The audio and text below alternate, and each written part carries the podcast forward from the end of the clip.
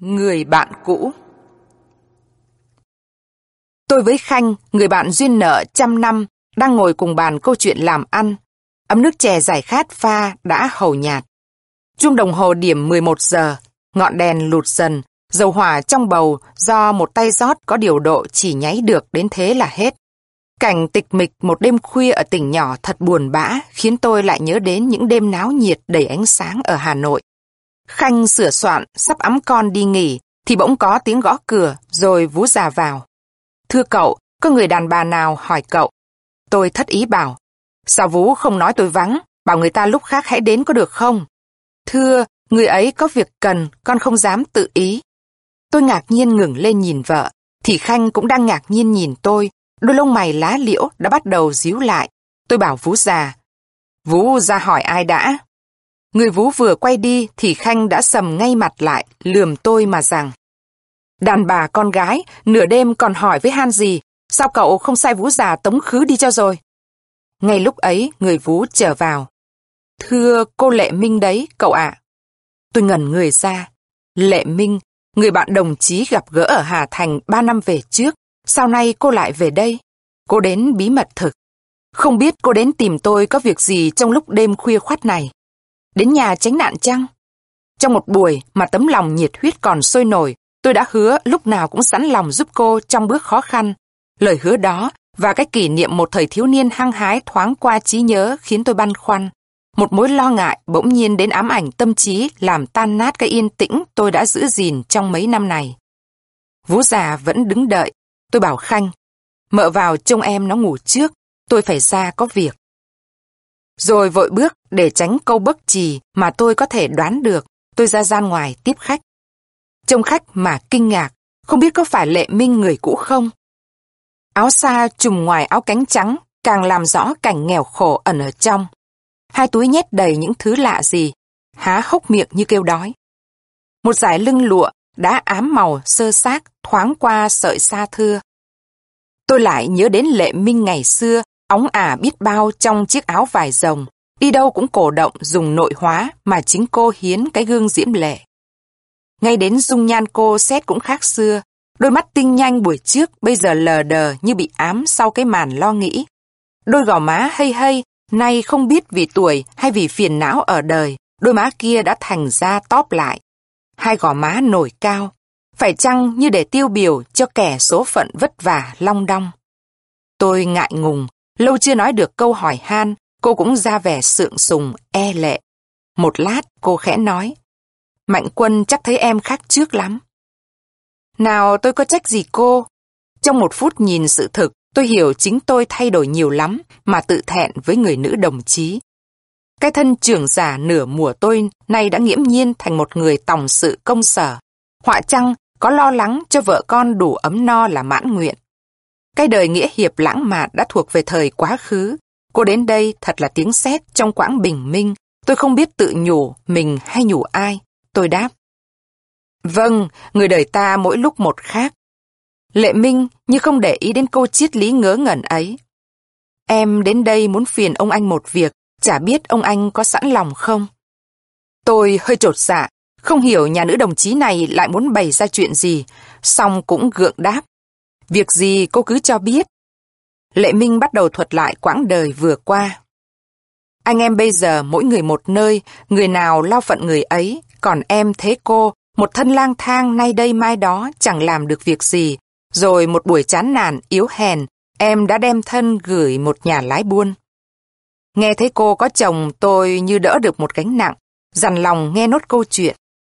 Chuyện cô cũng giống như chuyện trăm nghìn gia đình éo le khác. Gã lái buôn đã dối cô, gã đã có vợ cả. Cả lẽ ghen tuông, cô vốn người học thức, không chịu được phận tôi đòi. Một hôm cô ẵm con lên đường tìm phương tự lập.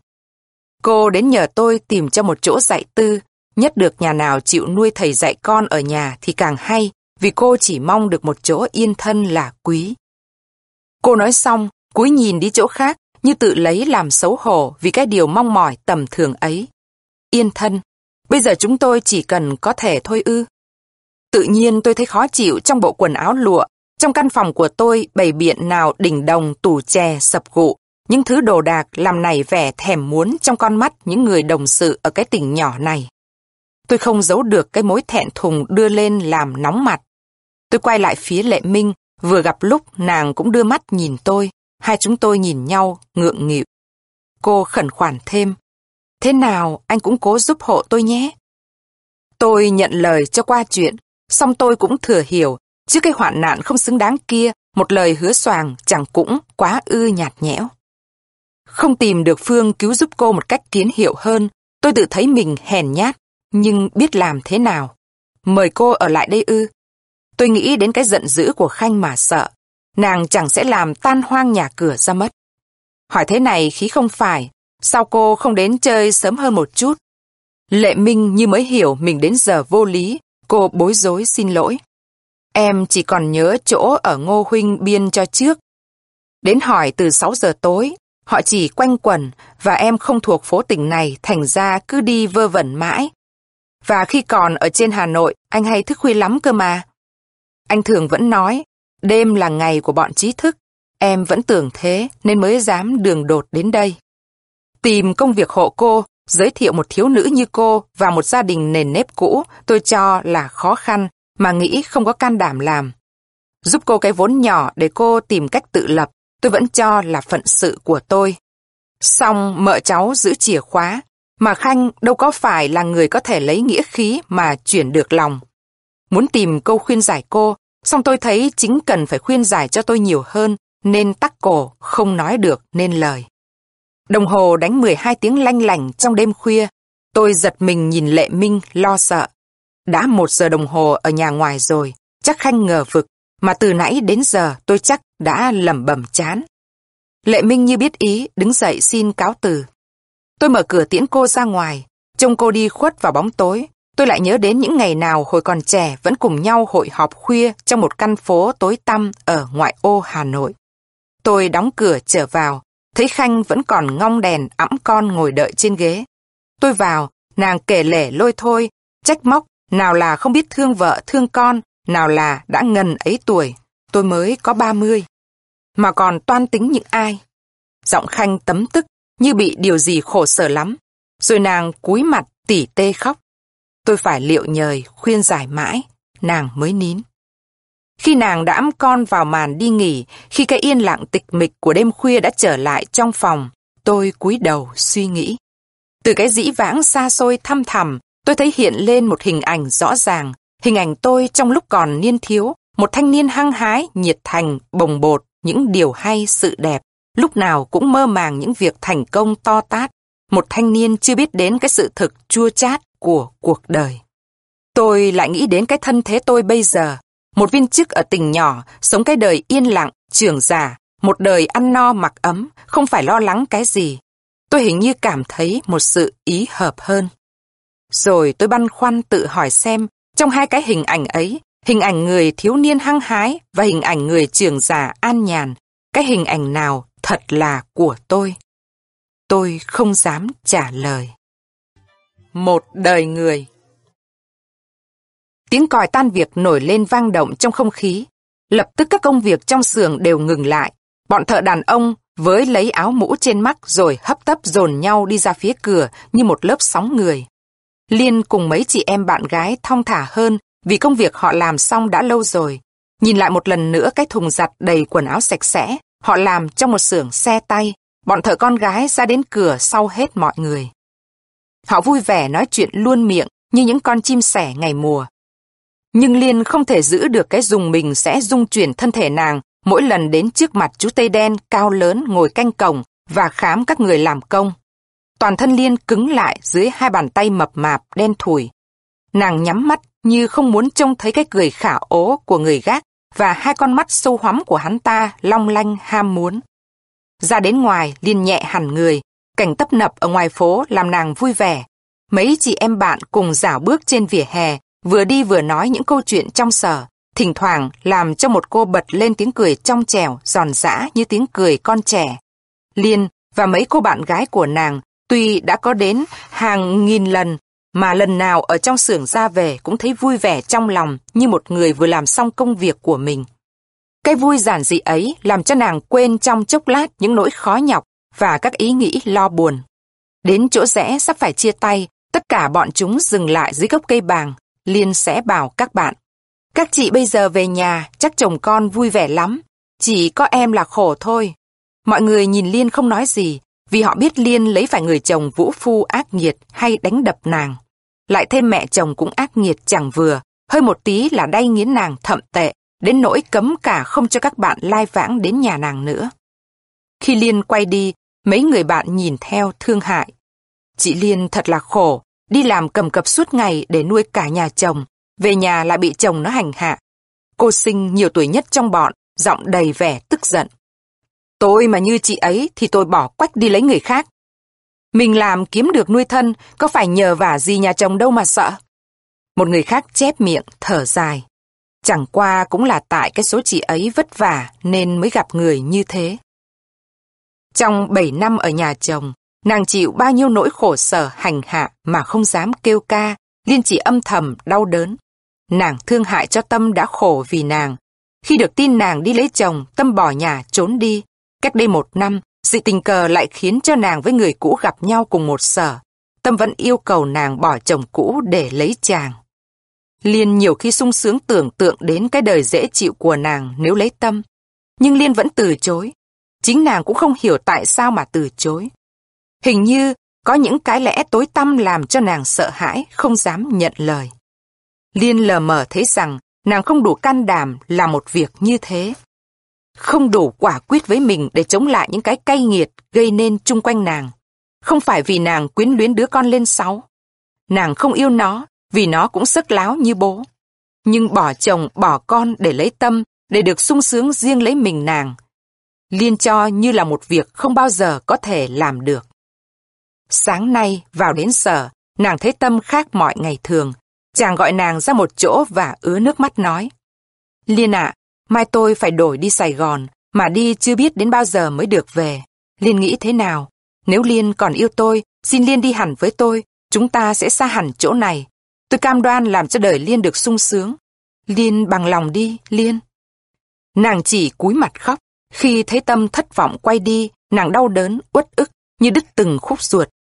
Hình như từ đây có cái gì gãy nát không phương vớt lại được trong cả đời nàng. Bước chân vào nhà, tự nhiên Liên thấy lo sợ. Không khí trong nhà nặng nề như sắp có tai nạn gì xảy ra. Tích và bà mẹ đưa ngồi bàn tán, thấy nàng về ngừng lại, mỗi người ra ngồi một chỗ nhưng thỉnh thoảng đưa mắt nhìn nàng. Liên lặng lẽ vào buồng xem con ngủ, rồi ngồi bên mâm cơm nguội để phần. Nàng vả vội vàng mấy miếng cơm cố nuốt cho xong bữa. Bỗng nhiên bà mẹ chồng lại gần, giọng dịu dàng làm nàng ghê sợ. Này cô Liên, thế cô định theo cậu Tâm vào Sài Gòn thật đấy chứ? Liên giật mình hoảng hốt đáp: thưa mẹ, ai bảo mẹ thế? Lại còn ai bảo nữa, mà cần gì phải có ai bảo tôi mới biết. Thôi, cô có đi thì cứ thu xếp mà đi đi, đừng ở đấy nữa. Phải, cô thiết gì cái nhà này? Liên thưa: mẹ nói oan cho con, chứ con đâu dám thế. Bà mẹ chồng lồng lộn lên xỉa sói: đừng ra mồm nữa con kia, có người rõ ràng trông thấy mày đứng nói chuyện với nó buổi sáng nay, còn chối gì nữa, đồ khốn nạn. Này tao bảo thật, mày tưởng mày đi thoát được cái nhà này à? Bà cụ đay nghiến và siếc móc nàng bằng những lời chua cay. Tích vẫn ngồi trên ghế, yên lặng không nói gì. Liên ứa nước mắt, đặt bát cơm ăn dở xuống chiếu, phàn nàn: mẹ cứ đặt điều cho con mãi, thật là ác, không cho người ta nuốt trôi miếng cơm nữa. Nàng nghẹn ngào, buông đũa, đứng dậy toan bước xuống dưới nhà, nhưng có tiếng xô ghế, rồi một bàn tay nắm chặt lấy cổ nàng: mày bảo mẹ tao ác à? Không ác để cho mày tự tiện đi theo trai phải không? Bàn tay như sắp bóp chặt xoay nàng lại. Liên thấy giáp mặt mình, cái mặt ghê sợ của Tích, hai mắt đỏ ngầu, cái giận dữ làm tiếng hắn run lên: còn đĩ! Liên thoáng nghĩ đến nét mặt thanh tao của Tâm ban sáng. Nàng khinh bỉ nhìn chồng: buông tôi ra! Rồi nàng gục xuống dưới những cái đấm đá nặng nề. Lòng ghen ghét làm Tích khỏe thêm lên. Hắn nghiến răng lại đánh túi bụi. Hắn thấy ghét nàng đến cực điểm. Không phải vì nàng không yêu mà hắn căm tức. Nhưng nàng lại đi yêu một người khác, như đâm vào lòng tự ái của hắn. Sự ấy không bao giờ hắn tha thứ được. Khi Liên thấy tiếng nói, tỉnh lại thì đã chiều. Mở mắt, nàng thấy đứa con đứng bên cạnh sợ hãi nhìn nàng. Liên vùng ngồi dậy, lo sợ, vì sực nhớ đã mất buổi làm. Nhưng khi cử động, nàng thấy khắp người đau đớn như dần, và cái quang cảnh buổi trưa lại hiện ra trong trí. Một sự căm hờn nổi dậy trong lòng nàng. Liên nhớ ra ngày mai Tâm phải đổi Sài Gòn. Sao nàng lại không đi với Tâm được? Ai cấm? Mà tội gì nàng ở đây để chịu những nỗi khổ sở như thế này?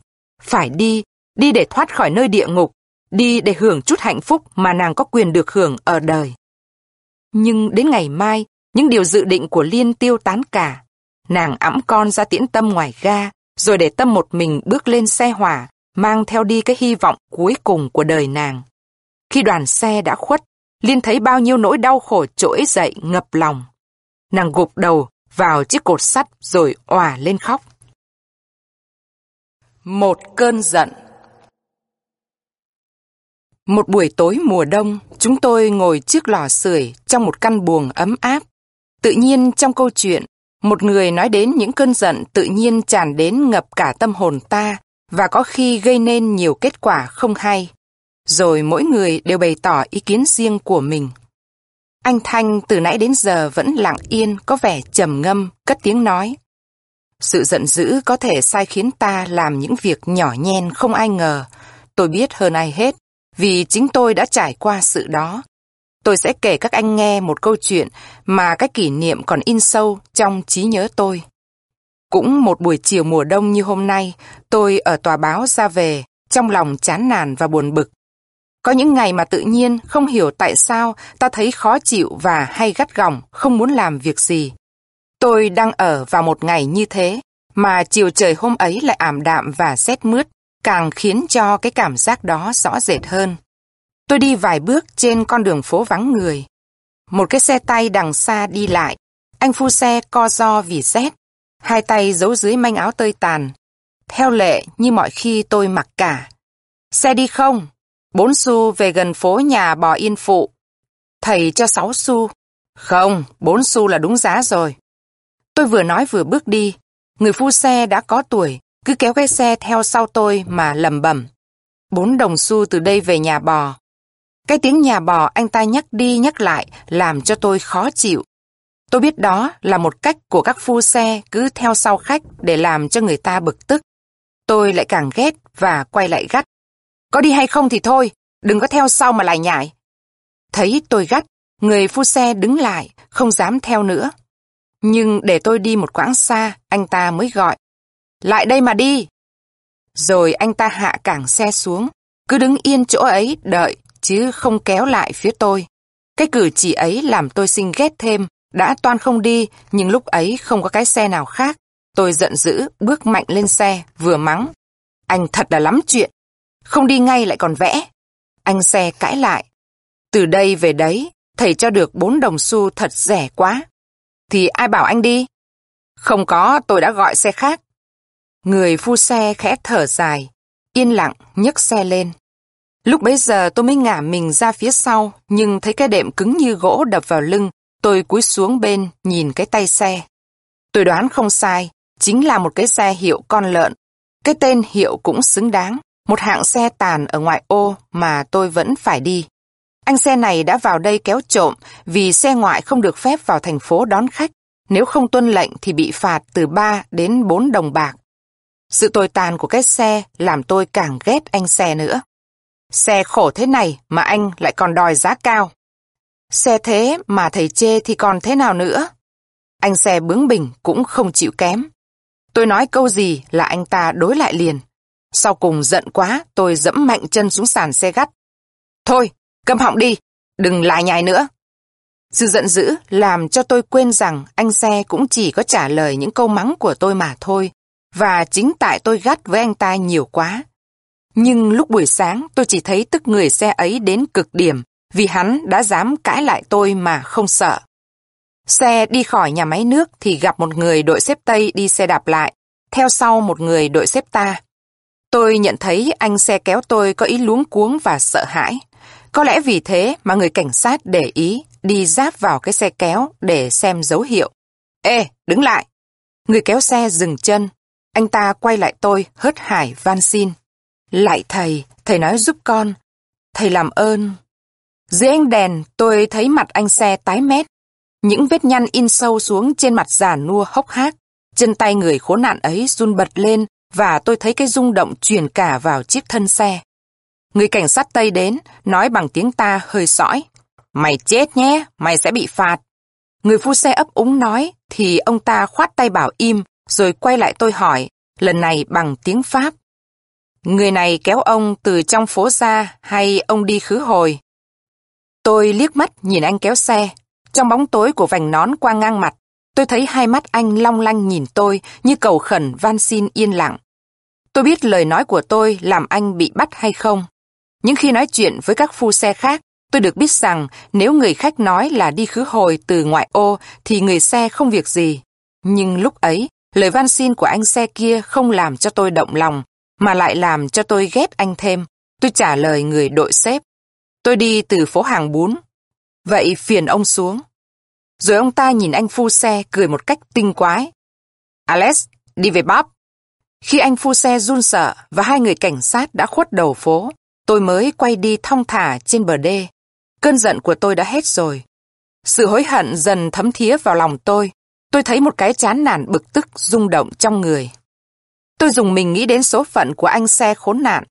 Ba đồng bạc phu, anh ta sẽ phải vay trả cai xe để nộp phạt. Nhưng ba đồng bạc nợ ấy, bao giờ anh trả xong sau những ngày nhịn đói, bị cai xe hành hạ, đánh đập vì thù hằn. Tôi càng nghĩ đến bao nhiêu, lại càng khinh bỉ tôi bấy nhiêu. Qua ô Yên Phụ, nhìn thấy những người thợ thuyền tấp nập làm việc dưới ánh đèn trong những căn nhà lá lụp sụp. Tôi rảo bước đi mau, hình như trông thấy tôi họ sẽ biết cái hành vi khốn nạn và nhỏ nhen đáng bỉ của tôi ban nãy. Những ngày hôm sau thực sự là những ngày khổ sở cho tôi. Lòng hối hận không để tôi yên. Hình như có một cái gì nặng nề đè nén trên lồng ngực làm cho tôi khó thở, và lúc nào hình ảnh anh phu xe cũng hiển hiện ra trước mắt. Tôi nhất định đem tiền đến cho người xe kia để chuộc lỗi của mình. Đến phố Hàng Bột, hỏi dò những người chung quanh xưởng xe, tôi biết được anh xe bị phạt đêm ấy là Dư và ở trong một dãy nhà quá ngã tư Khâm Thiên. Lần ấy là lần đầu tôi bước vào một chỗ nghèo nàn khổ sở như thế. Các anh thử tưởng tượng, một dãy nhà lụp sụp và thấp lẻ tè, siêu vẹo trên bờ một cái đầm mà nước đen và hôi hám tràn cả vào đến thềm nhà. Trong cái hang tối tăm bẩn thỉu ấy, sống một đời khốn nạn những người gầy gò xách dưới, như những người trong một cơn mê. Người phu xe Dư ở trong ấy. Một bà cụ già gầy dơ xương ngồi cắn cháy ở vệ hè chỉ cho tôi một cái cửa thấp bé ở đầu nhà. Tôi cúi mình bước vào, chỉ thấy tối như bưng lấy mắt và thấy hơi ẩm lạnh thấu vào tận trong mình. Có tiếng người đàn bà sẽ hỏi, bẩm thầy muốn gì? Khi mắt đã quen tối, tôi nhận thấy người đàn bà vừa hỏi, một bà già ngồi ở mép một chiếc giường tre mục nát kê ở sát tường. Sau lưng bà này, một người đàn bà nữa ngồi ôm trong lòng một vật gì hơi động đậy. Cả hai cùng ngước mắt lên nhìn tôi một cách ngạc nhiên, và đầu họ chạm vào mái nhà thấp, đầy những mảnh rẻ rách nát vắt trên xà. Bác Dư có nhà không? Bẩm, chú nó đi về quê vắng từ hôm nọ. Một vẻ sợ hãi thoáng qua trên mặt, đủ tỏ cho tôi biết họ không nói thật. Tôi giảng giải. Không, cụ cứ nói thật cho tôi biết. Tôi đến để giúp bác ta chứ không có ý gì khác. Bà cụ nhìn tôi nghĩ ngợi một lát rồi nói. Thế thầy đã biết việc chú nó bị bắt xe hôm nọ? Tôi gật đầu ra hiệu cho bà cụ cứ nói. Hôm ấy, Cai nó phải đem tiền lên nộp phạt để chuộc xe về. Chú nó đã xin khất với Cai để rồi trả dần số tiền đó. Nhưng nó nhất định không nghe, bắt phải trả một nửa ngay. Khốn nạn thì lấy đâu ra mà trả. Thế là nó lột quần áo đánh một trận thừa sống thiếu chết thầy ạ. À. Khi về đây lê đi không được nữa. Thế mà nó còn bắt mai phải trả ngay. Người đàn bà ngồi trong cất tiếng ốm yếu nói theo. Nó còn bảo hễ không trả, nó sẽ bắt lấy thẻ. Thế giờ bác ta đâu? Bà cụ trả lời. Đi ngay từ hôm ấy mà không biết đi đâu. Đã ba hôm nay chúng tôi dò mà không thấy. Chắc là sợ Cai không dám về nữa. Dù có về mà không có tiền cũng chết với nó. Thật cũng là cái vạ. Nghe đầu chú nó nói hôm ấy tại người khách đi xe không biết nói với người đội xếp thế nào mới bị bắt. Chứ không cũng chẳng việc gì. Tôi yên lặng, trong lòng nao nức. Bà cụ chép miệng, chỉ người đàn bà ngồi sau. Tội nghiệp cho vợ con chú đây, ốm đã mấy ngày hôm nay không có thuốc. Đứa cháu không biết có qua khỏi được không? Tôi đứng lại gần xem. Trên cánh tay người mẹ chỉ còn là một dúm thịt con đã răn reo. Đứa bé há hốc cái miệng thở ra mặt xám nhợt. Người mẹ thỉnh thoảng lấy cái lông gà dúng vào chén mật ong để bên cạnh, phết lên lưỡi đứa bé. Cháu nó xài đã hơn một tháng nay, hôm nọ đã đỡ. Mấy hôm nay vì không có tiền mua thuốc nên bệnh lại tăng. Ông lang bảo cháu khó qua khỏi được. Người mẹ nói xong nấc lên một tiếng rồi nức nở khóc. Bà cụ già lê nhích lại gần, cúi xuống khe khẽ kéo lại những cái tã rách như sơ mướp. Cái cảnh đau thương ấy làm tôi rơm rớm nước mắt. Một cảm giác nghẹn ngào đưa lên chẹn lấy cổ. Tôi lấy tờ giấy bạc năm đồng đưa cho người mẹ, rồi vội vàng bước ra cửa để mặc hai người nhìn theo ngờ vực. Qua ngưỡng cửa, tôi va phải một người đàn ông ốm yếu, tay cắp một cái áo quan con bằng gỗ mới. Đến bên đường, tôi nghe thấy căn nhà lụp xụp đưa ra tiếng khóc của hai người đàn bà. Đứa bé con đã chết. Đói.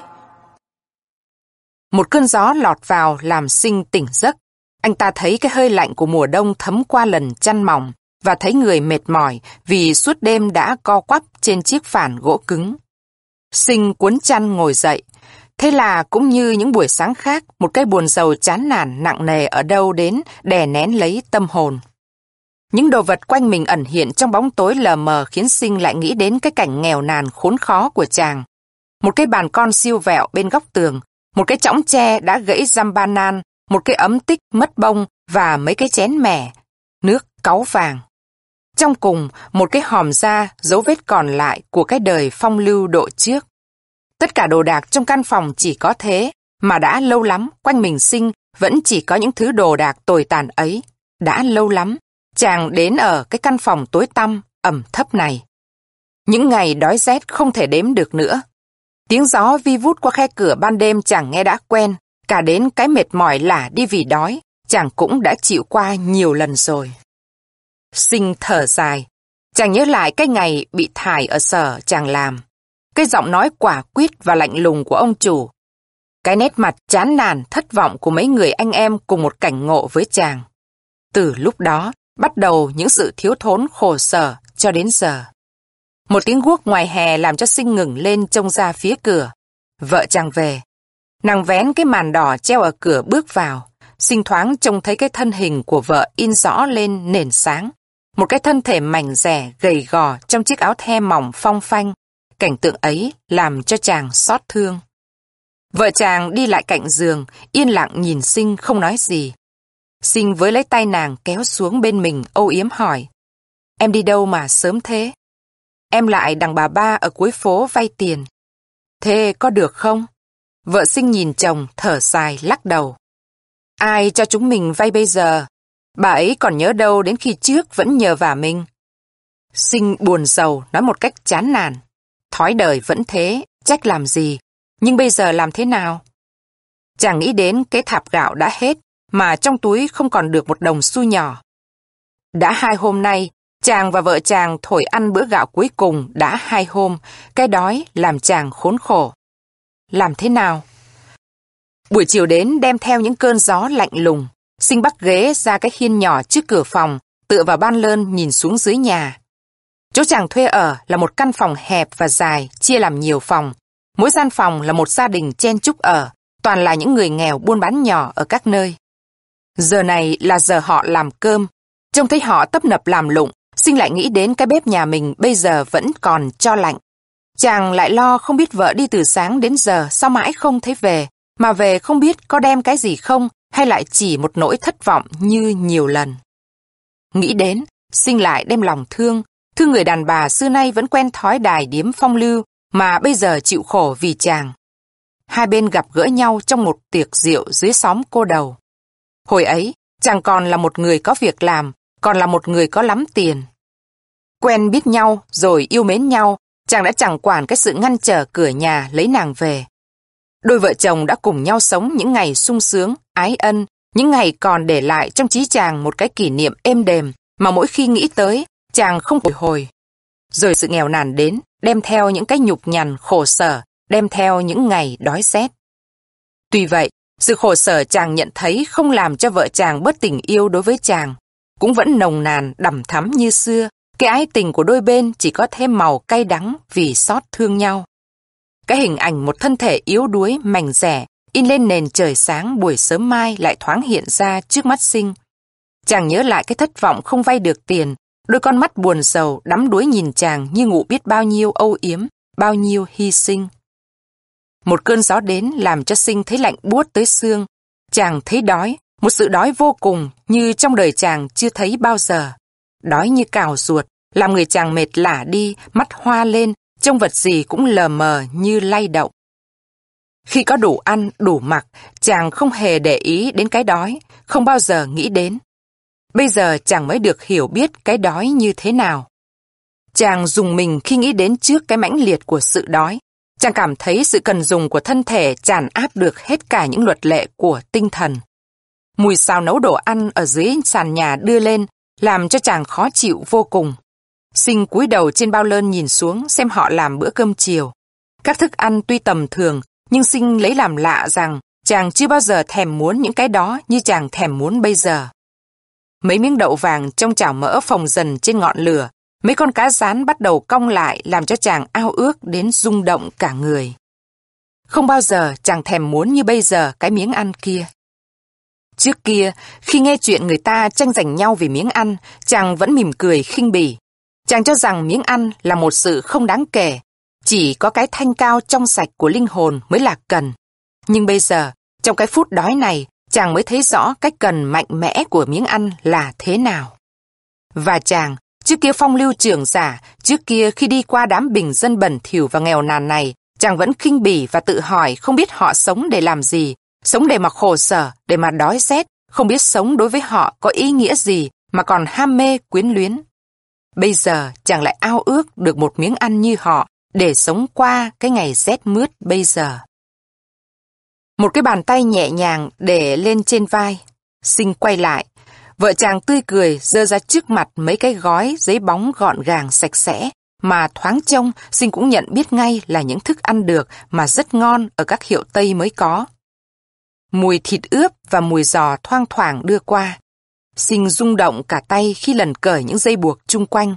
Chàng sung sướng hỏi: "Ô, ở đâu thế này? Em Mai lấy tiền đâu mà mua thế?" Mai nghe Sinh hỏi, cúi đầu đáp: "Anh cứ ăn đi đã, ăn cho đỡ đói rồi em kể chuyện cho anh nghe. Thật là may quá, mà cái bà ấy thực phúc đức quá anh ạ." "À, ai thế? Kể đi cho anh nghe." Mai âu yếm nhìn chồng. "Không, anh cứ ăn đi đã, vừa ăn em sẽ vừa nói chuyện." Rồi nàng nhanh nhẹn đặt mấy gói giấy lên bàn, mở những tờ giấy bóng bọc ngoài. Sinh nhìn thấy mấy miếng thịt ướp hồng hào, mỡ trắng và trong như thủy tinh, mấy khoanh giò nạc mịn màng, mấy cái bánh tây vàng đỏ. Mai cất tiếng vui vẻ: "Thế này nhé, em ở nhà đi cũng là đi liều, chứ thật không biết đến nhờ vả ai được. Anh còn lạ gì các bạn hữu bây giờ? Họ thấy mình nghèo khổ thì ai người ta giúp, vì có mong gì mình trả lại người ta được. Vì thế em cứ lang thang ngoài phố, nghĩ lúc bấy giờ cực thân quá anh ạ, à, chỉ muốn đâm đầu xuống sông cho rảnh. Nhưng nghĩ đến anh em lại không đành lòng. May quá, vừa lúc ấy lại gặp ngay bà Hiếu, một người quen biết từ trước. Bà trông thấy em vồn vã hỏi han như người bắt được của." Mai nói nhanh liến thoáng: "Bà ta tử tế quá, cho em vay tiền lại còn hứa giúp vốn để em buôn bán nữa. Rồi nay mai em đi buôn cau anh nhớ, thật không ngờ có bà biết thương người như thế." Sinh sung sướng nói: "Nếu không thì chúng ta đành nhịn đói ngày hôm nay, nhưng sao em mua hoang đến thế này?" Mai cúi đầu cười, hai má đỏ hồng, mấy sợi tóc rối tung trên trán càng tăng thêm vẻ kiều mị của nàng. "Anh không lo, em còn nhiều tiền, đây anh xem." Nàng thò tay vào trong túi áo, rút ra một tập giấy bạc vứt ra trước mặt Sinh, rồi nhanh nhẹn vui vẻ bước vào trong nhà. "Anh đợi một lát, em đi lấy dao cắt bánh." Nàng quay lưng đi. Sinh chợt trông thấy trên mặt đất một mảnh giấy gấp rơi xuống đất. Chàng vô tình cúi xuống nhặt lên mở ra đọc: "Em Mai, đây, anh đưa số tiền anh đã hẹn. Em muốn lấy nữa, anh sẽ cho nốt. Nhưng thế nào tối nay em cũng phải đúng hẹn đến đấy, anh đợi." Tờ giấy trên tay Sinh rơi lúc nào chàng cũng không biết. Một cái sức nặng nề như đè nén lấy quả tim, làm cho chàng ngừng thở. Hình như trong một giây phút, bao nhiêu cái hy vọng sung sướng của đời chàng tan đi mất. Sinh tưởng có thể chết ngay trong lúc ấy, cái đau đớn chàng cảm thấy thấm thía và sâu xa quá. Còn mong gì đó là một sự không thật, một giấc mộng nữa. Không còn phải ngờ vực gì cái số tiền kia chính là cái số tiền bên trong thư này. Ai cho vay mới được chứ? Xin nhớ lại những ngày đi hỏi tiền, những buổi trở về thất vọng và buồn rầu, những lời tha thiết và oán hờn của vợ chàng kể lại về cái lãnh đạm hững hờ của những người nàng quen biết. Bà Hiếu là bà nào? Chẳng qua là một sự bịa đặt ra để che mắt chàng. Sinh thấy cơn giận dữ nổi lên mãnh liệt trong lòng, đôi môi chàng tự nhiên nhếch lên một cái khinh bỉ. Chàng run người lên, khẽ dằn từng tiếng. Đồ khốn nạn! Quả tim buốt như có kim đâm, Sinh nắm chặt lấy thành ghế, nhìn cuốn bạc giấy để trên bàn, nhìn gói đồ ăn đang mờ dở, rồi cúi mình xuống nhặt tờ giấy gấp lên. Một lát yên lặng, rồi Sinh nghe rõ tiếng tấm màn vải ở cửa vắt lên trước gió, tiếng dép đi nhẹ nhàng, gần đến, gần đến bên chàng. Sinh cố hết sức cắn môi để nén cơn giận dữ đang sôi nổi trong lòng, nắm chặt tay hơn nữa cho khỏi rung động cả người. Tay vuốt nhẹ nhàng trên tóc Sinh, vợ chàng đứng sát hẳn bên người. Nàng dở giấy ra, lấy dao cắt bánh vui vẻ. Anh xem bánh này có ngon không? Em mua ở hàng trống kia đấy. Miếng thịt ướp này là hạng ngon nhất. Em phải trả đến năm hào đấy anh ạ, à, để em cắt cho anh ăn nhé. Hình như anh đói lắm thì phải, em cũng thế. Thôi, chúng ta hãy ăn cho no đã, rồi sẽ liệu sau. Nàng cắt xong miếng thịt ướp, xếp lên đĩa, tươi cười nói tiếp. Kìa, anh ăn đi chứ. Thật là may cho chúng mình quá.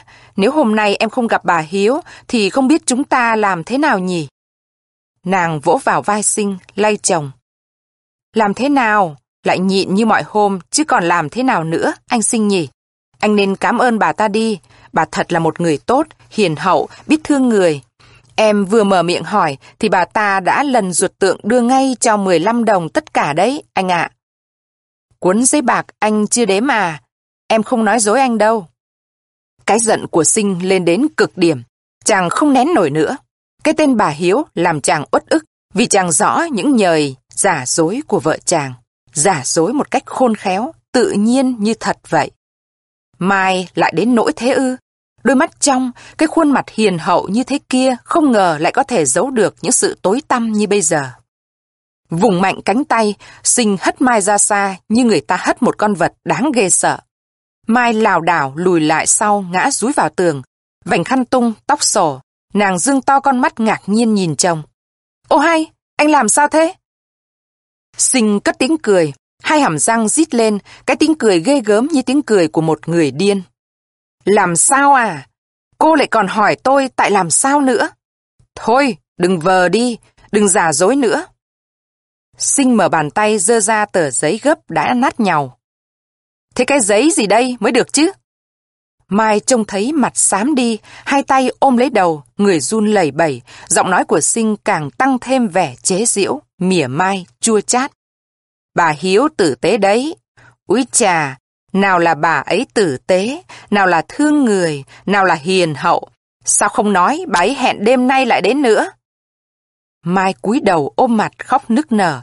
Cái tiếng khóc ấy không làm cho Sinh bớt giận, lại chỉ làm tăng thêm lên như ngọn lửa đổ thêm dầu.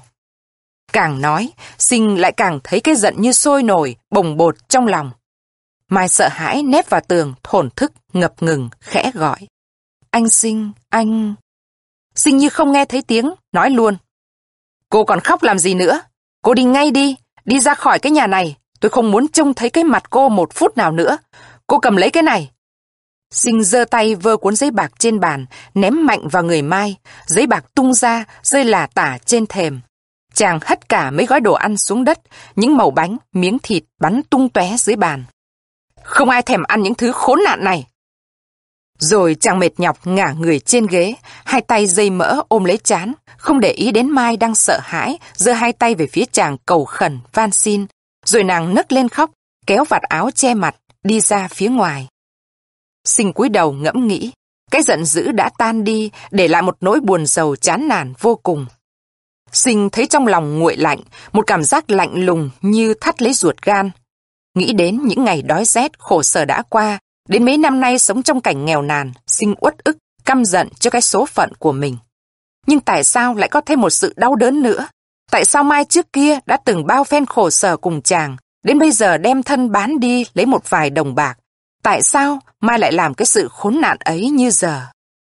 Bao nhiêu đau đớn trong tâm can làm Sinh thổn thức, nghẹn ngào.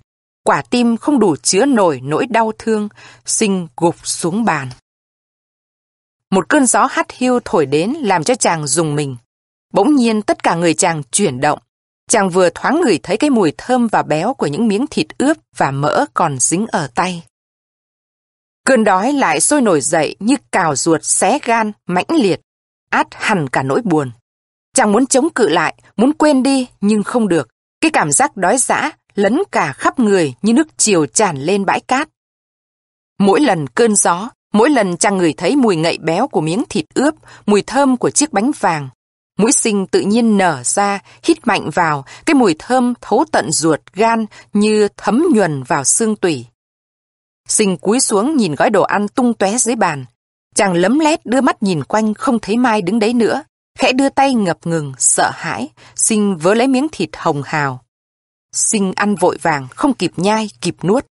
Chàng nắm chặt miếng thịt trong tay, nhây nhớp mỡ, không nghĩ ngợi, luôn luôn đưa vào miệng. Trong gói giấy, đồ ăn đã hết, chỉ còn những cái vụn nhỏ dính trên mặt giấy bóng mỡ. Sinh thấy nóng ran trong bụng.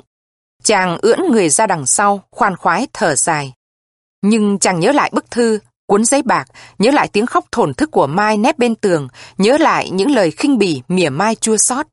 Chàng nhớ lại nỗi uất ức, đau đớn của mình. Một cái chán nản mênh mông tràn ngập cả người. Sinh lấy hai tay ôm mặt, cúi đầu khóc. Cái chân què. Cuộc đời nhiều cái chế giễu đắng cay và đau đớn làm cho chúng ta đột nhiên hiểu cái ý nghĩa chua chát và sâu xa. Tôi sẽ kể câu chuyện dưới đây làm chứng cho sự ấy. Tôi có một người bạn tên là Minh. Anh ta là một thiếu niên linh lợi, đảm đang và rất có nghị lực. Nhà anh vốn nghèo, cũng vì cái nghèo ấy mà từ thuở nhỏ anh Minh đã phải chịu bao nhiêu nỗi khổ sở, thiếu thốn, không kể những nỗi bị ức hiếp mà những người nghèo ở thời nào cũng phải chịu. Vì vậy khi lớn lên, Minh chỉ có một chủ đích, làm giàu. Anh ta vẫn thường nói với tôi, đời bây giờ chỉ có một sức mạnh là đồng tiền. Nếu anh có tiền, anh làm gì cũng được. Tôi mỉm cười hoài nghi trả lời rằng sự đó không chắc lắm, rằng tuy đồng tiền là một sức mạnh đáng quý thật, vì ai dám chê bai nó, nhưng không phải là mục đích cốt yếu ở đời, và đồng tiền không đem lại cho ta sự sung sướng bao giờ cả. Mình nhún vai, cho tôi là một thi sĩ viển vông, chỉ biết mơ màng hão mà không biết đến sự thiết thực khác cần hơn nữa. Nhưng anh Minh hình như lại bị cái không may nó ám ảnh. Những công việc anh hăng hái làm đều bị thất bại cả. Những lúc anh tưởng được thành công, tưởng sẽ nắm trong tay được món tiền, thì lại là những lúc anh sắp được tin công việc hỏng. Cái không may ấy làm cho anh trở nên một người tấm tức, và càng ngày đồng tiền lại càng là cái ám ảnh độc nhất trong trí não anh, cho đến ngày một cái không may lớn nữa đến làm anh khổ sở. Hôm ấy anh ta đương đi trong phố thì bị một cái ô tô tự nhiên bỏ đường nhảy lên hè cán phải. Minh chỉ kịp thoáng nghĩ đến cái sự không may ấy nữa, rồi anh đau quá ngất đi. Khi tỉnh dậy, Minh thấy mình nằm trên một chiếc giường trong nhà thương. Anh chỉ mang máng nhớ lại, hình như sau tai nạn họ có mang anh lên bàn mổ. Vì lúc buổi sáng, anh thoáng ngửi thấy mùi thuốc mê, nhưng rồi sau Minh mê đi, không biết gì nữa. Anh khe khẽ cử động chân tay, thì thấy chân bên phải như bị tê liệt. Chợt nghĩ đến sự cưa chân, Minh toát mồ hôi trán, quả tim đập mạnh. Vừa lúc ấy, một người khán hộ bước vào phòng, tay cầm một chai thuốc. Cái câu Minh muốn hỏi người này không ra khỏi được miệng anh ta. Minh sợ thực sự, sợ cái đã rồi, không bao giờ chữa được. Nhưng anh muốn biết. Người khán hộ đặt chai thuốc trên bàn nói với Minh, cứ hai giờ ông lại uống một thìa, đây là thuốc cầm máu. Minh hỏi làng, tôi ngất đi có lâu không ông? Lúc mang vào đây thì ông mê man không biết gì cả. Có lúc lên bàn mổ thì ông hơi tỉnh lại một chút, nhưng mà lại bị đánh thuốc mê ngay. Minh hồi hộp, đưa lưỡi liếm đôi môi khô ráp, ấp úng hỏi, Thế, thế mổ có lâu không? Thầy khán hộ không phải là người biết tâm lý. Thầy ta đáng lẽ phải trông thấy đôi mắt của Minh sáng lên, và cái vẻ lo sợ của Minh hiện trên nét mặt. Thầy ta trả lời, chỉ độ mười phút, cưa xoẹt một cái là xong. Và thầy ta đưa ngón trỏ vụt qua bàn tay trái với một dáng điệu rất rõ rệt. Minh ngất đi. Minh sống những ngày chán nản ghê gớm trên giường bệnh. Cụt chân, bây giờ anh đã cụt chân thì còn làm gì được nữa. Nghĩ đến lúc phải lê cái chân gỗ như những người què anh vẫn thường gặp, Minh thấy rùng mình lạnh giá. Một người tàn tật như anh thì còn bao giờ mong đạt được cái chủ đích anh vẫn theo đuổi xưa nay nữa. Còn mong gì có tiền, đến mong cái chân lại lành như cũ cũng không thể nào được rồi. Minh chỉ muốn tự tử. Nhưng bốn tháng sau, khi ra khỏi nhà thương, Minh cũng quen dần với cái số phận của mình. Anh đành chịu vậy với một chân què. Đấy là một sự an phận buồn rầu và khổ não, tràn lấp hết cả những sở ước của đời anh. Nhưng đó là một cái may hay không may? Minh lại hy vọng khi người thầy kiện của anh đến bảo cho anh biết có thể kiện hãng ô tô để xin đòi một số tiền bồi thường rất lớn. Anh ta từ đấy hồi hộp mong đợi những ngày cái kết quả của vụ kiện trên tòa án. Anh nghĩ đến số tiền mà anh sẽ có, nghĩ đến cái sức mạnh mà tiền sẽ mang đến cho anh. Tôi thấy anh ta lại vui vẻ, huýt sáo miệng và toan tính thực hành những cái mộng tưởng mà anh ta theo đuổi bấy lâu nay. Quả nhiên anh được kiện. Ngày lĩnh tiền, Minh rủ tôi cùng đi. Anh mân mê những tờ giấy bạc, một vạn bạc, một cách thiết tha và khoan khoái. Mắt anh sáng lên, nhưng lần này vì vui mừng, anh giữ chặt vào ngực tập giấy bạc yêu quý như ôm một người tình nhân. Tuy vậy, lúc cùng đi xe trở về nhà, một mối buồn lại đến ám ảnh anh. Minh buồn rầu chỉ vào cái chân gỗ của anh, nói: giá không quẻ chân mà được số bạc này có phải sướng biết bao không? Rồi anh tấm tức thở dài, mắt đăm đăm nhìn thẳng ra xa như đang suy nghĩ lung lắm. Được ít lâu, tôi gặp Minh luôn luôn ở những chốn ăn chơi trong thành phố. Đồng tiền của anh làm cho anh đạt được mọi ý muốn. Anh lấy tiền bù đắp vào chỗ cái chân què của anh. Cái sức mạnh đồng tiền làm cho anh say sưa, muốn tận hưởng những cái khoái lạc cũng như người khác. Anh Minh vung tiền ra không tiếc. Tôi đã có lần khuyên anh nên dè dặt, thì Minh có vẻ tấm tức trả lời: anh bảo tội gì mà không tiêu cho sướng, mà tôi còn giữ tiền làm gì cơ chứ? Anh trầm ngâm một lát rồi nói tiếp: anh không biết, tôi chơi bời để khuây khỏa nỗi buồn và để quên đi. Tôi đưa mắt nhìn cái chân gỗ của anh không trả lời. Mà thực, trong những cách hành động của Minh, người ta nhận thấy như một cái chua chát, một nỗi căm hờn. Có lẽ anh Minh không tha thứ cho số mệnh đã oái oăm với anh như thế, chỉ cho anh có tiền sau khi anh đã bị cụt một chân. Những cuộc chơi bời của anh kịch liệt như một sự phản động mà chán nản như một vụ tự tử. Hai năm qua, điều mà người ta có thể đoán trước được đã đến. Phung phí trong hai năm, số tiền một vạn của anh Minh không còn một xu nhỏ. Anh lại trở lại với cái nghèo nàn như cũ, với những cái thiếu thốn của kẻ không tiền. Nhưng tâm anh đã rớm máu bị thương, lòng anh bây giờ không như trước nữa. Bây giờ trong lòng anh đầy những sự chua chát và chán nản. Cái chán nản sau những cuộc chơi bời, cái chua chát khi nhận thấy sự thay đổi của lòng người đối với kẻ có tiền và không có tiền. Tôi đến tìm anh Minh trong một căn nhà ở ngoại ô, ôn lại chuyện cũ. Tôi hỏi anh một cách thân mật: thế nào, bây giờ anh đã quên chưa? Minh buồn rầu, giơ cái chân cụt ra ánh sáng, thong thả trả lời: không, nó ở đây, không quên được. Anh nói cả vết thương ở ngoài hình thể và trong tâm hồn. Người lính cũ. Một buổi tối về tháng Chạp, tôi cùng với một người bạn có việc cần phải về quê. Khi ở tàu xuống một cái ga nhỏ thì đã gần mười giờ đêm. Chúng tôi còn phải đi qua một quãng đồng vắng đến bảy tám cây số nữa. Hai chúng tôi cắm đầu rảo bước mau, chỉ mong ngóng về tới nhà. Đi được một quãng khá dài, chân đã thấy mỏi, bỗng người bạn tôi chỉ tay về phía trước, nói: sắp đến quán đa rồi, đến đấy ta hẵng nghỉ một chút đã, rồi hãy đi. Tôi gật đầu biểu đồng tình. Quán đa là một cái nhà nhỏ siêu vẹo, sắp đổ nát. Ban ngày có một bà cụ già dọn hàng nước bán ở đấy cho những người đi làm đồng, nhưng đến tối bà cụ lại dọn hàng về. Những khi về quê, chúng tôi vẫn thường ghé vào đấy uống chén chè tươi và nói dăm ba câu chuyện với những người nhà quê vào nghỉ ở đó. Gần đến nơi, tôi đã nghe tiếng ào ào của lá đa lật gió. một cây đa cỗi mà vùng đấy người ta bảo là đã sống lâu lắm. Chúng tôi cúi mình bước vào quán, tới cái bục bằng đất phủ một manh chiếu của bà hàng trải lên đất thay ghế cho khách ngồi. Vừa ngồi xuống, chúng tôi đã ngạc nhiên nghe thấy tự trong xó tối đưa ra một tiếng rên khử khử như tiếng rên của người ốm. Bạn tôi nghe thấy tiếng hỏi, ai đó? Chúng tôi nghe thấy tiếng người cựa mình, tiếng chiếu sột soạt, hình như có người ngồi dậy. Rồi một tiếng nói khàn khàn trả lời, tiếp theo mấy tiếng hò rũ rượi. Tôi, các thầy đi đâu bây giờ? Chúng tôi về son. Tuy có nghe tiếng, nhưng chúng tôi không trông thấy gì cả, vì trong quán tối như mực. Bạn tôi lại hỏi, ai đó, sao lại ra đây mà ngủ? Có rét chết không?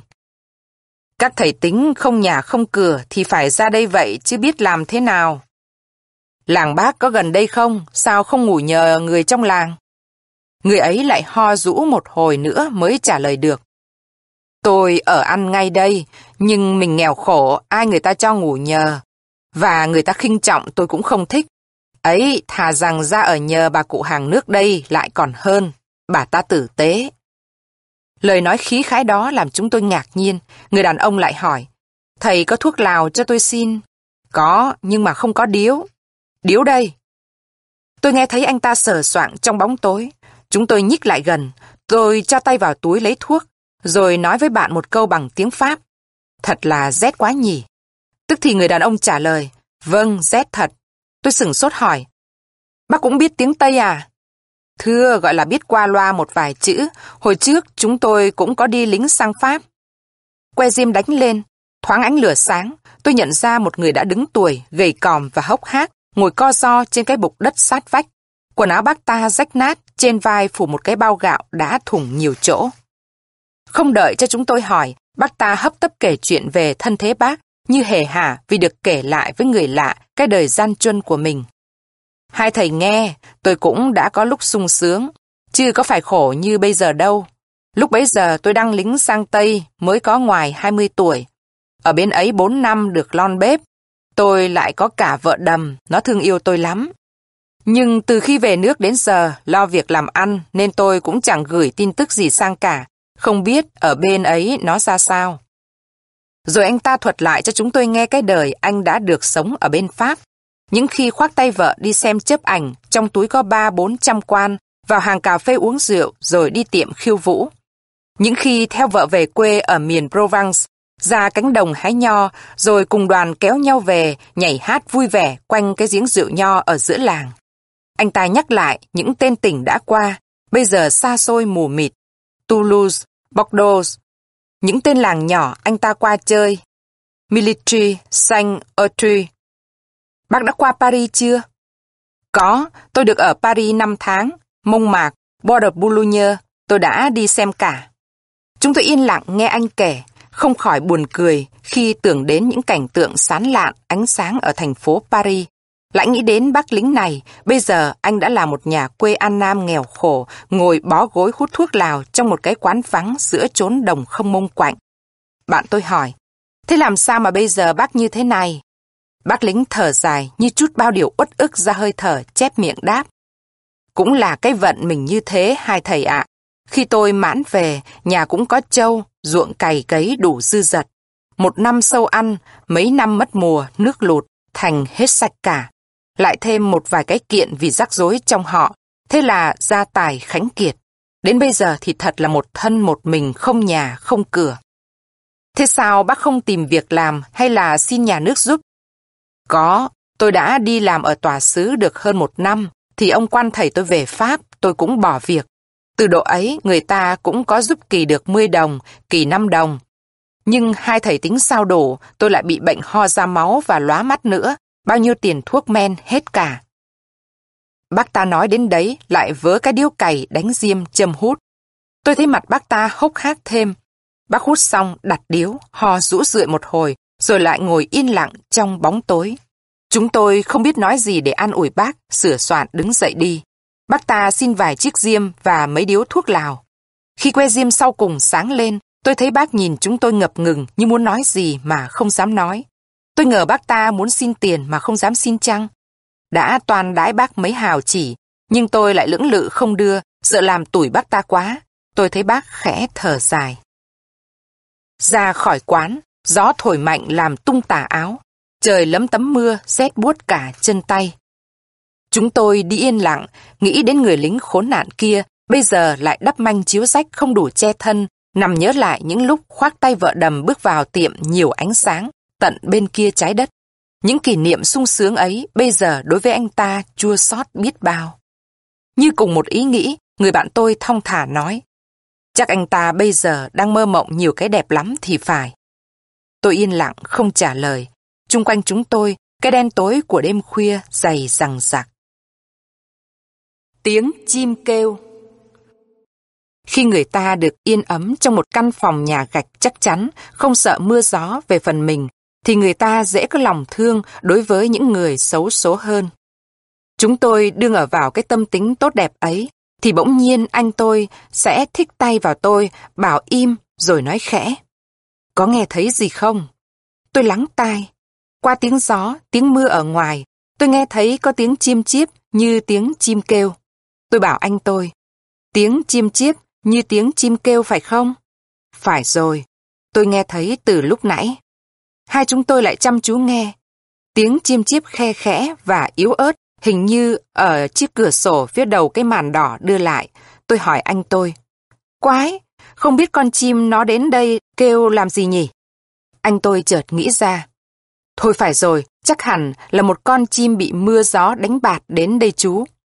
Tội nghiệp, chắc ở ngoài ấy nó bị rét lắm. Chúng tôi tưởng tượng ngay ra một con chim ướt át xù lông ra vì rét, đến chỗ cửa sổ đòi vào vì nó thấy ánh sáng trong phòng ấm áp chiếu ra.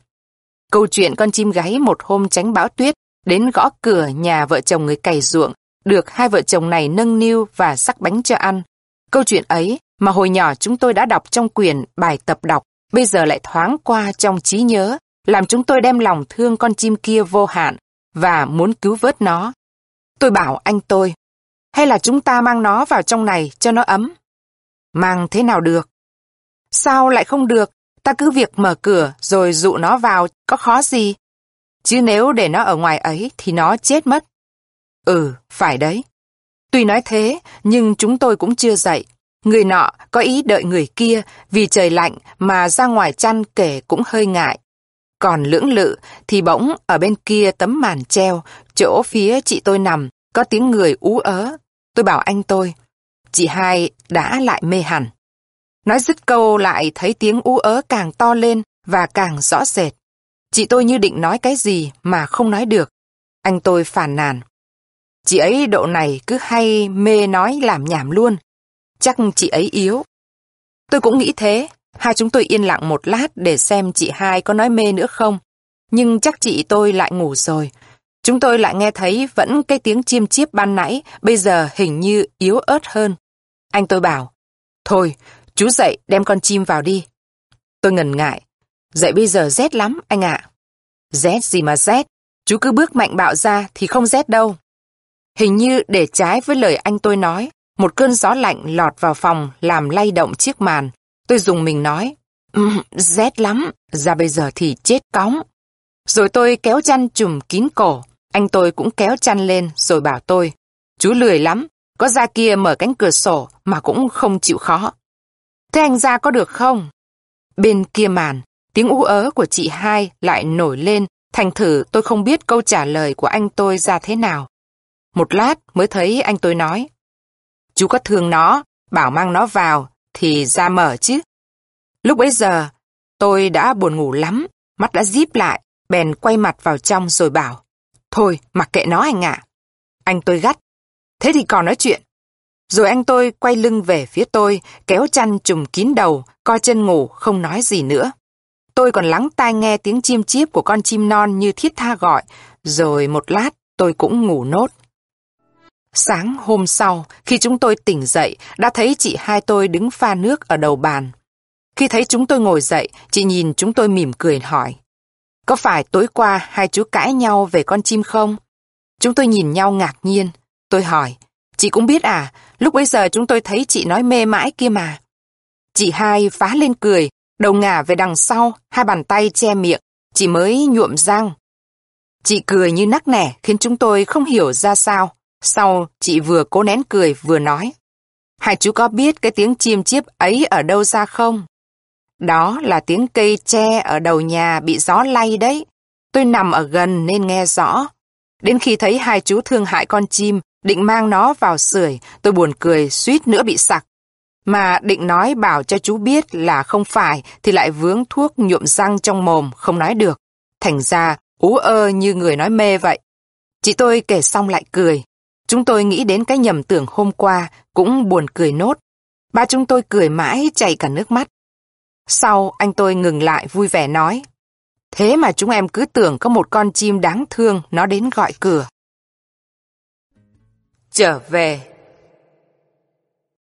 Mùa hè năm nay, Tâm và vợ chàng về nghỉ mát ở nhà một người bạn ở vùng thôn quê. Khi người bạn mời thì Tâm nhận lời ngay vì chàng tính được chỗ nghỉ mát suốt một tháng hè không phải mất tiền, và lại tiện hơn nữa, chàng có dịp về thăm nhà cũng ở gần đó. Hôm ấy trời nắng mà có gió. Buổi sáng ăn điểm tâm xong, hai vợ chồng Tâm bắc ghế ngồi ngoài hiên hưởng gió mát. Người bạn Tâm vì có việc đã đi tỉnh từ sớm. Tâm sực nhớ đến việc về thăm nhà mà từ khi về nghỉ đến giờ chàng cứ để lần lữa mãi. Chàng nói với vợ, hôm nay thế nào tôi cũng phải về thăm nhà mới được. Vợ đáp, thế còn tôi, tôi làm gì cho hết ngày hôm nay? Ngồi đây mãi thì chán chết. Độ năm giờ chiều tôi đã về đây rồi. Vợ Tâm nũng nịu, thế thành ra suốt ngày tôi ở đây một mình à? Cậu ích kỷ lắm, chỉ biết nghĩ đến công việc của cậu mà không biết nghĩ gì đến tôi cả. Tâm ngẫm nghĩ, muốn chiều vợ, chàng bàn. Hay là thế này thì tiện nhất, mợ cùng đi với tôi, đến ga chúng ta rẽ vào cao lâu ăn cơm sáng, rồi mợ đợi tôi ở đấy, tôi về thăm nhà độ một giờ, rồi tôi lại ra ngay. Vợ chàng bằng lòng, hai người đánh xe ô tô nhà đi đến ga xe hỏa cách đấy độ một chục cây số. Đến nơi, hai người dạo chơi phố, rồi vào hàng cơm nghỉ. Tâm bảo, bây giờ mợ đợi tôi ở đây, tôi về thăm bà cụ. Phải đấy, nhưng đừng có ở lâu nhé, cậu chớ có quên rằng tôi đợi cậu ở đây đấy. Tâm mặc áo đi ra, để vợ ngồi trong căn phòng mát mẻ ở hàng cơm. Chàng đi theo con đường đất đỏ, hai bên toàn cây dâm bụt, lá xanh thẳm. Có đến năm sáu năm nay, Tâm không về thăm quê nhà. Trong thời gian ấy, ở Hà Nội, Tâm gắng sức làm việc để giành một cái địa vị trong xã hội. Chàng lấy vợ, con một nhà giàu có, cũng không cho mẹ biết. Thỉnh thoảng, chàng nhận được ở quê gửi ra một bức thư mà chữ viết non nớt, nguệch ngoạc và lời lẽ quê cạch. Tâm chỉ đọc thoáng qua rồi không để ý đến. Sống trong hoàn cảnh giàu sang chắc chắn, Tâm không bao giờ nghĩ đến quê mùa nữa. Hoặc có nghĩ đến, chỉ là lại tự chế giễu mình. Khi còn nhỏ, đã cho cái đời ở thôn quê là giản dị và sung sướng. Chàng mơ màng yêu một cô thôn nữ và ước mong cùng nhau sống trong cảnh thanh bình dưới một túp lều tranh. Cái mộng ấy bây giờ làm chàng khi nghĩ đến mỉm cười. Không còn một cái liên lạc gì ràng buộc Tâm với thôn quê nữa. Những người họ hàng ở làng chỉ làm chàng sinh ghét vì những sự đi lại nhờ vả lôi thôi. Còn đối với mẹ chàng, Tâm tin rằng đã làm đủ bổn phận khi mỗi tháng gửi về giúp bà cụ một số tiền. Chàng lại càng tin như vậy lắm khi nghĩ đến những cái khó khăn chàng phải vượt qua để có số tiền ấy. Bao nhiêu sự dối trá chàng phải cần đến để giấu không cho vợ biết. Khi vừa đến sân nhà, Tâm thấy bốn bề yên lặng, không có bóng người. Cái nhà cũ vẫn như trước, không thay đổi, chỉ có xấu thấp hơn một chút và mái tranh sơ xác hơn. Tâm bước qua sân, rồi đẩy cái liếp bước vào. Vẫn cái gian nhà mà chàng đã sống từ thuở nhỏ. Tâm cất tiếng gọi. Chàng nghe thấy tiếng guốc đi, vẫn cái tiếng guốc ấy thong thả và chậm hơn trước. Rồi mẹ Tâm bước vào. Bà cụ già đi nhiều, nhưng vẫn mặc cái bộ quần áo cũ kỹ như mấy năm về trước. Khi nhận ra con, bà cụ ứa nước mắt. Con đã về đấy ư? Vâng, chính tôi đây, bà vẫn được mạnh khỏe đấy chứ. Câu nói như khó khăn mới ra khỏi miệng được. Bà ở đây có một mình thôi à? Bà cụ cảm động đến nỗi không nói được. Một lát, bà mới ấp úng. Vẫn có con Trinh nó ở đây với tôi. Cô Trinh nào? Có phải cô Trinh con bác cả không? Tâm nhớ mang máng cái cô con gái bé nhỏ ngày trước vẫn hay chơi với chàng. Tôi tưởng cô ta đi lấy chồng rồi. Bà cụ ngồi xuống chiếc phản gỗ bảo, đã lấy ai đâu, con bé dở hơi chết đi ấy mà, cũng đã có mấy đám hỏi mà nó không chịu lấy. Bà cụ lặng yên một lát, thỉnh thoảng nó vẫn nhắc đến cậu đấy. Tâm nhún vai, không trả lời. Tuy ngoài trời nắng mà Tâm thấy bên trong cái ẩm thấp hình như ở khắp tường lan xuống, thấm vào người. Bà cụ âu yếm nhìn con, săn sóc hỏi. Năm ngoái bác cả lên tỉnh về bảo cậu ốm. Tôi lo quá, nhưng quê mùa chả biết tỉnh thế nào mà đi, thành ra không dám lên thăm. Bây giờ cậu đã khỏe hẳn chưa? Tâm nhìn ra ngoài đáp, như thường rồi. Rồi nói sang chuyện khác, Tâm hỏi, ở làng có việc gì lạ không? Bà cụ trả lời, chả có việc gì sất, ngày nào cũng như ngày nào, nhưng được có con Trinh sang đây ở với tôi nên cũng đỡ buồn. Nó thường vẫn làm giúp tôi nhiều công việc, còn bé thế mà đảm đang đáo để, đã chịu khó lại hay làm. Có tiếng người đi ở ngoài vườn, bà cụ ngừng lại. Có lẽ nó về đấy. Rồi bà cụ cất tiếng gọi, Trinh đấy phải không con, vào đây, có cậu Tâm vừa về chơi. Một thiếu nữ lách cửa líp bước vào. Tâm trông ra thấy một cô gái quê ăn mặc giản dị nhưng sạch sẽ.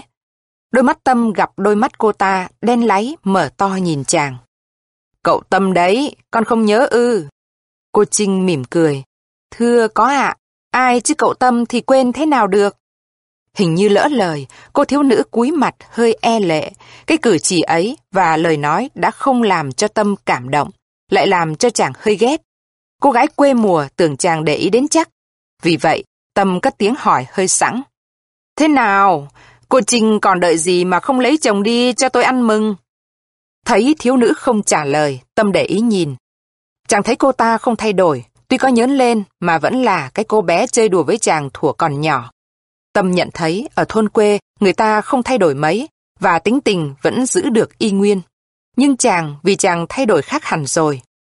Những kỷ niệm cũ đối với chàng bây giờ thành ra trẻ con và vô vị. Tâm không thấy có sự tha thiết giữa chàng và cảnh cũ nữa.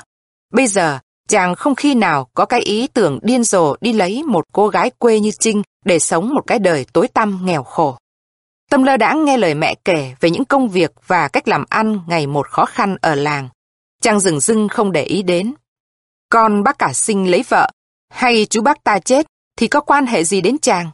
Cái đời ở thôn quê với cái đời chàng chắc chắn, giàu sang, không có liên lạc gì với nhau cả. Câu chuyện nhạt dần. Những câu hỏi và sự săn sóc của bà cụ về công việc của chàng chỉ làm cho Tâm khó chịu. Chàng trả lời qua loa lấy lệ. Nghĩ đến vợ đợi, Tâm vội vàng đứng dậy. Bà cụ nhìn theo khẩn khoản. Cậu hãy ở đây ăn cơm đã, đến chiều hãy ra. Thôi, bà để tôi về, độ này bận công việc lắm. Tâm lại an ủi. Nhưng thế nào có dịp tôi cũng về. Rồi Tâm mở ví lấy ra bốn tấm giấy bạc năm đồng đưa cho mẹ. Tâm hơi kiêu ngạo trước mặt cô Trinh, chàng nói.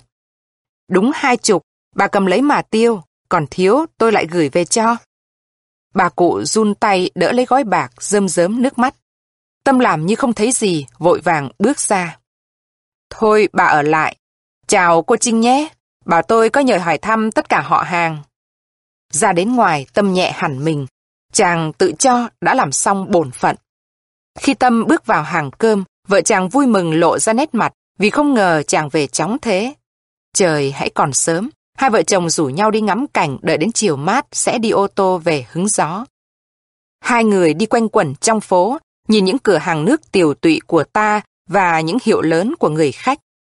Mặt trời xế ngang chiếu ánh nắng lóe vào mắt và rải vàng lên trên những mái nhà tranh. Chợ đã vãn, những người đàn bà gồng gánh sắp ra về, trên mặt đất đầy những rác bẩn, những vỏ dưa, những lá gói. Một cái mùi âm ấm bốc lên, cái mùi đặc biệt, hình như lẫn mùi đất, mùi ẩm và mùi rác đốt. Tâm nhớ lại rõ rệt những ngày còn trẻ. Bỗng nhiên Tâm giật lùi lại. Một bà cụ già khom lưng dựa bên một cô con gái đi ra phía ga. Tâm nhận ra bà mẹ. Có lẽ bà cụ muốn được trông thấy con lần nữa. Chắc bà tưởng Tâm đi xe hỏa. Chàng lộ vẻ khó chịu. Bà cụ còn ra đây làm gì? Tâm sợ lúc bà cụ lại khóc lóc, để cố giữ chàng lại, hay nắm lấy áo chàng mà kề lể giữa chỗ đông người.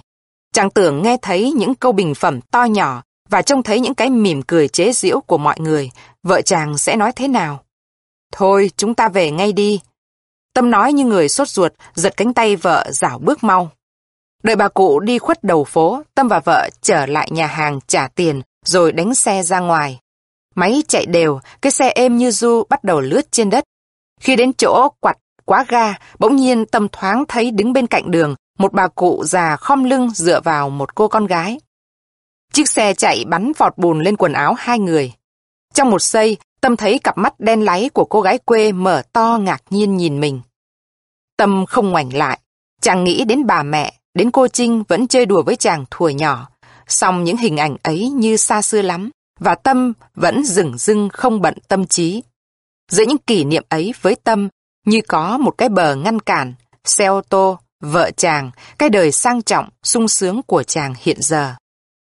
Phong cảnh đồng ruộng hai bên đường vùn vụt trốn lại sau như càng làm xa cách chàng với cảnh thôn quê cũ. Hai lần chết. Dung là con thứ bốn, vì vậy khi nàng ra đời không được cha mẹ hoan nghênh lắm. Thực ra không phải cha mẹ nàng hắt hủi con, vẫn coi người con như một cái phúc trời ban cho. Nhưng lúc bấy giờ cha mẹ nàng đã nghèo rồi. Với ba người con trước, hai trai một gái, cha mẹ Dung đã thấy khó nhọc, vất vả làm lụng mới lo cho đàn con đủ ăn, và hai con trai được đi học.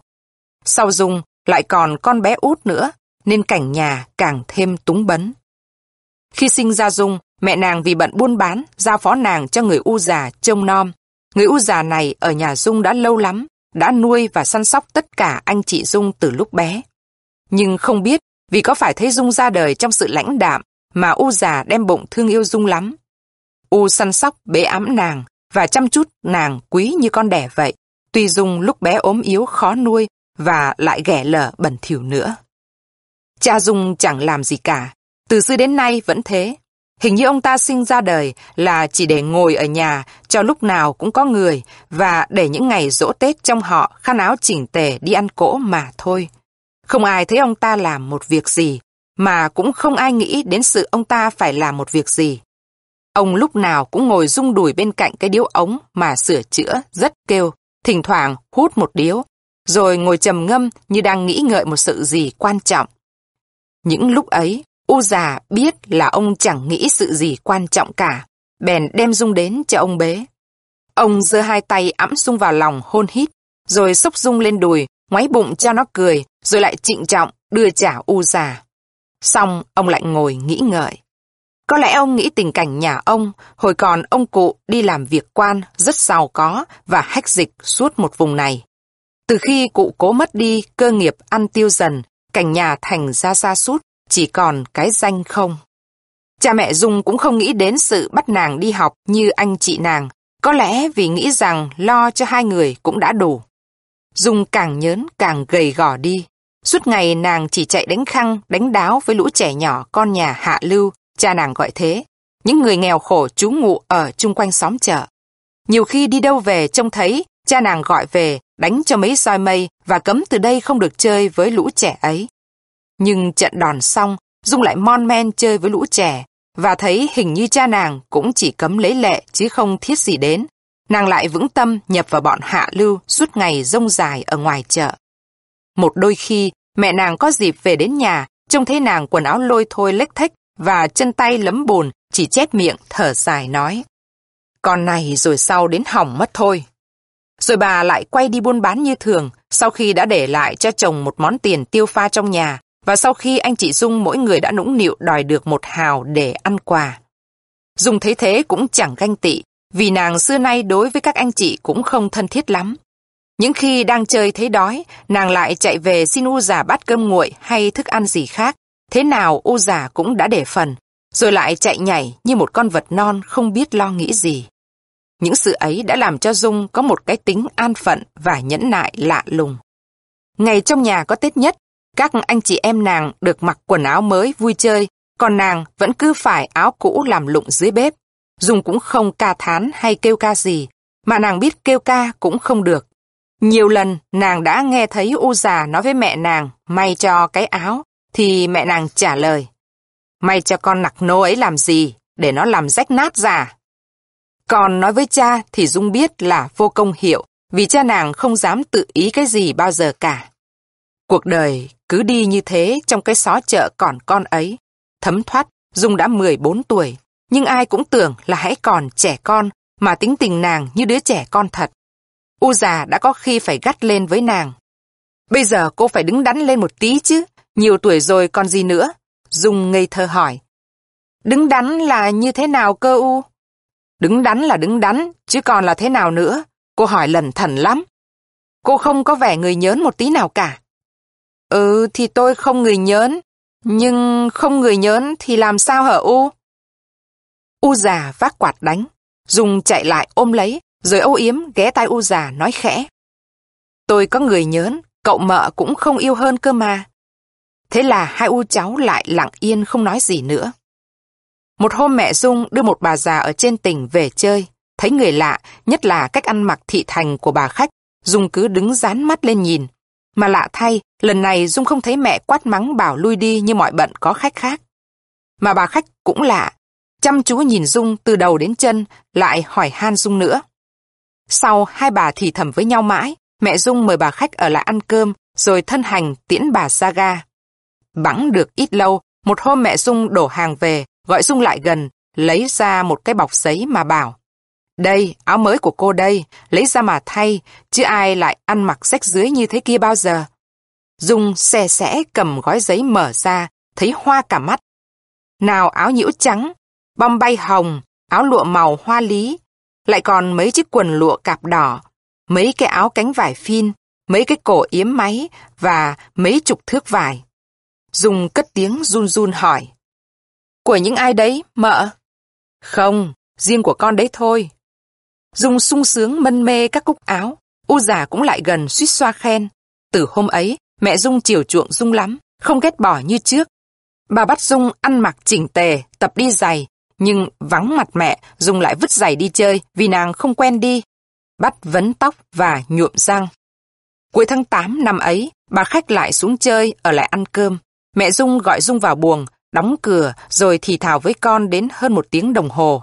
Sau cửa mở, thấy Dung bước ra mắt đỏ hoe như mới khóc và bẽn lẽn không dám trông bà khách. Nhưng U già dỗ dành ít lâu, Dung lại vui vẻ và cười đùa như cũ. Hễ trẻ láng giềng có chế nhạo, Dung chỉ mỉm cười. Thế là Dung đi lấy chồng. Nàng đi lấy chồng cũng bỡ ngỡ và lạ lùng như người nhà quê lên tỉnh. Dung coi đi lấy chồng như một dịp đi chơi xa, một dịp rời bỏ được cái gia đình lạnh lẽo và cái xóm chợ quen mắt quá của nàng. Đi lấy chồng đối với nàng là hưởng một sự mới. Vì thế khi bước chân lên ô tô về nhà chồng, Dung không buồn bã khóc lóc gì cả. Nàng còn chú ý nhất định những sự lạ mắt lạ tai của nhà giai, không nghe thấy những lời chúc hơi mát mẻ và ganh tị của hai chị và em bé nàng nữa. Về đến nhà chồng, Dung mới biết chồng là một anh học trò lớp nhì, vừa lẩn thẩn vừa ngu đần. Nàng đã bé mà chồng nàng lại choắt hơn. Nhưng bà mẹ chồng với các em chồng nàng thì to lớn, ác nghiệt lắm. Qua ngày nhị hỷ, Dung đã phải tháo bỏ đôi vòng trả mẹ chồng, ăn mặc nâu sồng như khi còn ở nhà, rồi theo các em chồng ra đồng làm ruộng. Nhà chồng nàng giàu nhưng bà mẹ rất kiệt, không chịu nuôi người làm và bắt con dâu làm. Khốn nạn cho Dung, từ bé đến nay không phải làm công việc nặng nhọc, bây giờ tát nước, nhổ cỏ, làm lụng đầu tắt mặt tối suốt ngày. Đã thế lại không có người an ủi. Chồng nàng thì cả ngày thả diều, chả biết cái gì mà cũng không dám cãi lại bà cụ. Còn hai em chồng nàng thì ghê gớm lắm, thi nhau làm cho nàng bị mắng thêm. Những lúc Dung cực nhọc quá ngồi khóc thì bà mẹ chồng lại đay nghiến. Làm đi chứ, đừng ngồi đấy mà sụt sịt đi cô. Nhà tôi không có người ăn chơi, không có người cả ngày ôm lấy chồng đâu. Rồi bà kể thêm, bây giờ là người nhà tao rồi thì phải làm. Mấy trăm bạc dẫn cưới, chứ tao có lấy không đâu. Dung chỉ khóc, không dám nói gì. Nàng đã viết ba bốn lá giấy và kể nỗi khổ sở của nàng, nhưng không thấy cha mẹ ở nhà trả lời. Một hôm tình cờ cả nhà đi vắng, Dung vội ăn cắp mấy đồng bạc trinh lẻn ra ga, lấy vé tàu về quê. Đến nơi, mẹ nàng ngạc nhiên hỏi, kìa, con về bao giờ thế? Đi có một mình thôi à? Dung sợ hãi không dám nói rằng trốn về, phải tìm cớ nói dối. Nhưng đến chiều tối nàng lo sợ quá, biết rằng thế nào ngày mai mẹ chồng nàng cũng xuống tìm. nàng đánh bạo kể hết tình đầu đuôi cho cha mẹ nghe, những nỗi hành hạ nàng phải chịu và xin phép cho nàng ở lại nhà. Cha nàng hút một điếu thuốc trong cái ống điếu khảm bạc rồi trầm ngâm như nghĩ ngợi, còn mẹ nàng thì đùng đùng nổi giận, mắng lấy mắng đẻ. Lấy chồng mà còn đòi ở nhà, sao cô ngu thế? Có phải cô biết làm ăn thế mà đã thấm vào đâu mà phải kể? Ngày trước, tôi về nhà này còn khó nhọc bằng mười chứ chả được như cô bây giờ đâu cô ạ. À. Sớm mai, bà mẹ chồng rung xuống, vừa thấy thông gia, bà đã nói mát. Nhà tôi không có phúc nuôi nổi dâu ấy, thôi thì con bà tôi lại xin trả bà, chứ không dám giữ. Mẹ Dung cãi lại.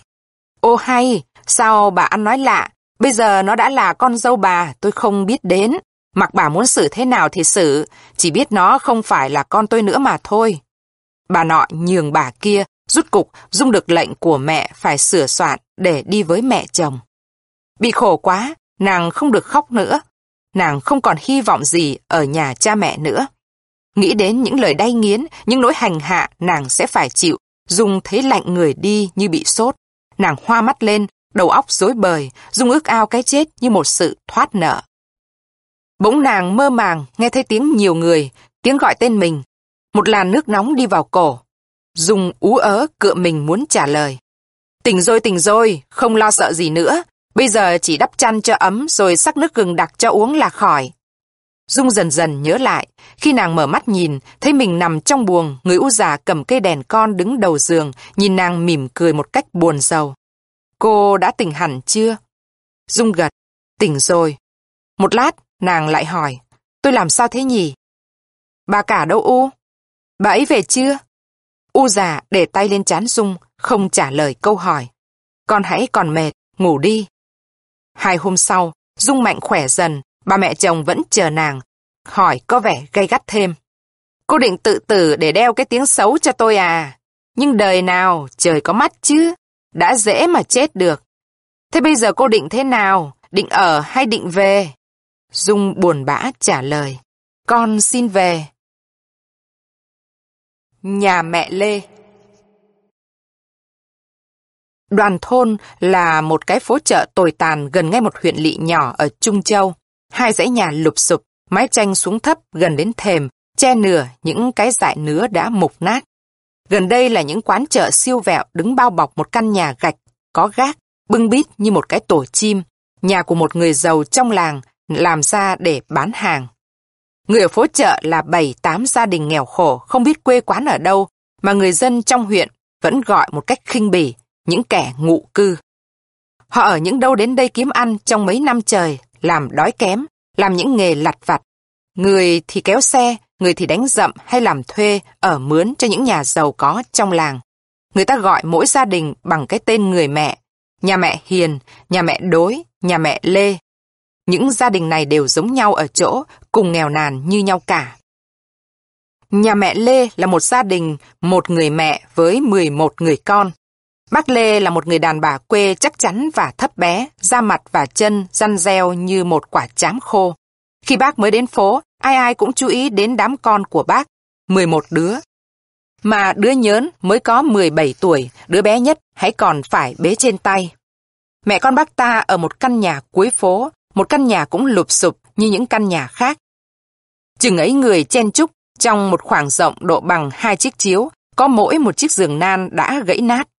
Mùa rét thì dải ổ rơm đầy nhà, mẹ con cùng nằm ngủ trên đó, trông như một cái ổ chó, chó mẹ và chó con lúc nhúc.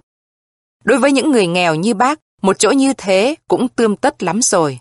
Nhưng còn cách kiếm ăn, bác Lê chật vật khó khăn suốt ngày cũng không đủ nuôi chừng ấy đứa con. Từ buổi sáng tinh sương, mùa nực cũng như mùa rét, bác ta đã phải trở dậy để đi làm mướn cho những người có ruộng trong làng. Những ngày có người mượn ấy, tuy bác phải làm vất vả, nhưng chắc chắn buổi tối được mấy bát gạo và mấy đồng xu về nuôi lũ con đói đợi ở nhà. Đó là những ngày sung sướng. Nhưng đến mùa rét, khi các ruộng kia đã gặt rồi, cánh đồng chỉ còn trơ cuống rạ dưới gió bấc lạnh như lưỡi dao sắc khía vào da. Bác Lê lo sợ vì không ai mượn bác làm việc gì nữa. Thế là cả nhà nhịn đói.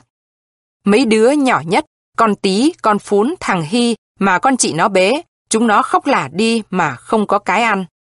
Dưới manh áo rách nát, thịt chúng nó thâm tím lại vì rét, như thịt con trâu chết. Bác Lê ôm ấp lấy con trong ổ rơm để mong lấy cái hơi ấm của mình ấp ủ cho nó.